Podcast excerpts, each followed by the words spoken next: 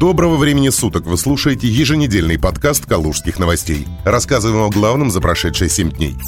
Калужской области создадут мега-хаб Почты России. На территории мультимодального производственно-логического центра Ворсина состоялось подписание меморандума о намерениях в сфере реализации инвестиционного проекта создания масштабного логистического центра мега-хаба АО «Почта России». Как рассказали в пресс-службе правительства Калужской области, на территории региона планируется запустить крупный логистический центр для обработки внутрироссийской, международной и транзитной почты. На первом этапе проекта почтовые отправления, которые в настоящее время проходят обработку в Москве, будут перенаправляться в Калужскую область. Это поможет разгрузить московский логистический узел и сократить сроки доставки внутрироссийских и международных отправлений. Ориентировочная площадь производственных помещений составит 500 тысяч квадратных метров, складских – не более 200 тысяч квадратных метров – эта часть проекта будет реализована к 2023 году. Второй этап предполагает строительство автоматизированного сортировочного центра Почты России. Его производственные площади будут располагаться на территории транспортно-логистического терминала в Ворсино. На третьем этапе рассматривается возможность открытия в области бондовых складов, а также внедрения на базе созданной инфраструктуры полного комплекса современных бизнес-услуг.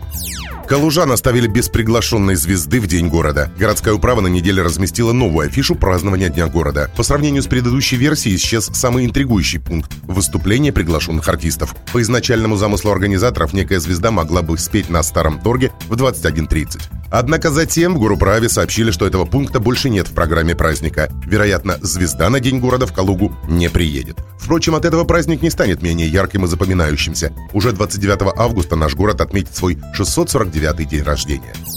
Сотни членов калужских избиркомов получили награды накануне выборов. Избирком Калужской области опубликовал постановление о награждении членов местных избирательных комиссий. Согласно документу, почетной грамотой будут награждены 487 человек, а благодарственные письма Калужского избиркома получат 425 человек. Отмечается, что награды присуждаются за большой личный вклад и добросовестную работу членов избирательных комиссий и организаторов выборов по подготовке и проведению избирательных кампаний разного уровня. Калужский министр образования посоветовал обеспокоенным родителям искать другую школу. Министр образования и науки Калужской области Александр Аникеев дал свой комментарий в связи с ситуацией с переполненными классами в 14-й средней школе Калуги.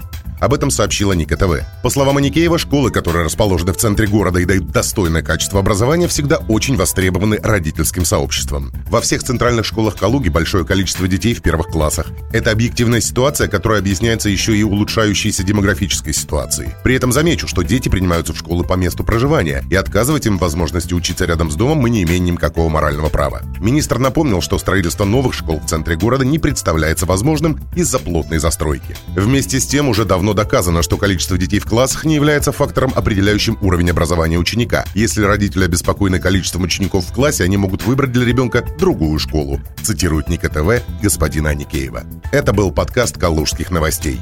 Берегите себя.